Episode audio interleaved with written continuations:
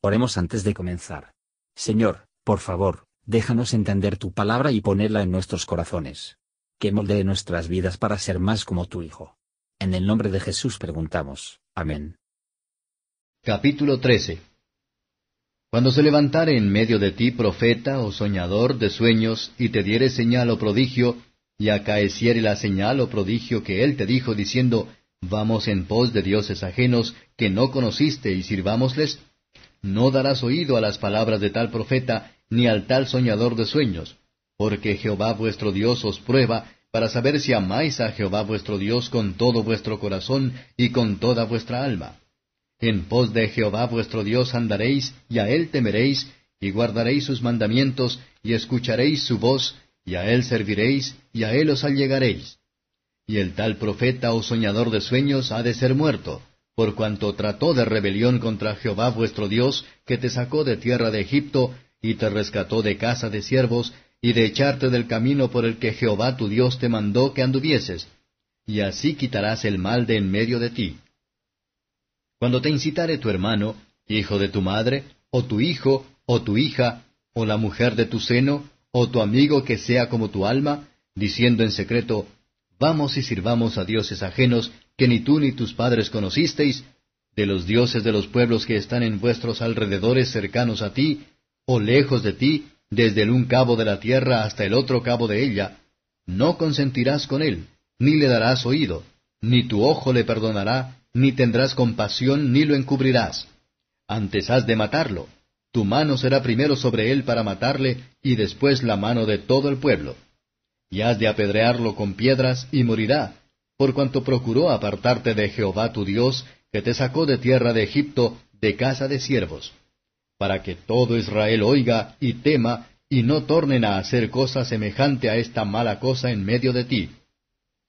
Cuando oyeres de alguna de tus ciudades que Jehová tu Dios te da para que mores en ellas, que se dice, hombres, hijos de impiedad, han salido de en medio de ti, que han instigado a los moradores de su ciudad, diciendo, Vamos y sirvamos a dioses ajenos que vosotros no conocisteis, tú inquirirás y buscarás y preguntarás con diligencia, y si pareciere verdad, cosa cierta, que tal abominación se hizo en medio de ti, irremisiblemente herirás a filo de espada a los moradores de aquella ciudad, destruyéndola con todo lo que en ella hubiere, y también sus bestias a filo de espada. Y juntarás todo el despojo de ella en medio de su plaza, y consumirás con fuego la ciudad y todo su despojo, todo ello a Jehová tu Dios, y será un montón para siempre, nunca más se edificará. Y no se pegará algo a tu mano del anatema, porque Jehová se aparte del furor de su ira, y te dé mercedes, y tenga misericordia de ti, y te multiplique como lo juró a tus padres, cuando obedecieres a la voz de Jehová tu Dios, guardando todos sus mandamientos que yo te prescribo hoy, para hacer lo recto en ojos de Jehová tu Dios. Comentario de Matthew Henry Deuteronomio capítulo 13, versos 1 a 5. Moisés había advertido contra el peligro de que se pudiera derivar de los cananeos. Aquí, advierte contra el aumento de la idolatría entre ellos. Es necesario para nosotros estar bien familiarizados con las verdades y preceptos de la Biblia, pues podemos esperar ser probado por las tentaciones del mal bajo la apariencia del bien, de un error en el disfraz de la verdad, ni puede cualquier cosa oponerse justamente tales tentaciones, pero el testimonio claro y expreso de la palabra de Dios en sentido contrario. Y sería una prueba de afecto sincero por Dios, para que, a pesar de pretextos falaces, no deben ser forjado en el abandonar a Dios y seguir a otros dioses para servirlos. Versos 6 a 11. Es la política de Satanás para tratar de llevarnos al mal por aquellos a quienes amamos, a quien menos sospechar de cualquier diseño enfermo, y a quien estamos deseosos de agradar, y apto para cumplir con. La tentación aquí se supone que vienen de un hermano o un hijo, que están cerca de la naturaleza, de una esposa o un amigo, que están cerca por elección, y son para nosotros como nuestras almas. Pero es nuestro deber preferir a Dios y la religión, antes de que los amigos más cercanos y queridos que tenemos en el mundo. No debemos, para complacer a nuestros amigos, romper la ley de Dios. No harás consentir a Él, ni a ir con Él, no para la empresa, o la curiosidad, no para ganar su afecto.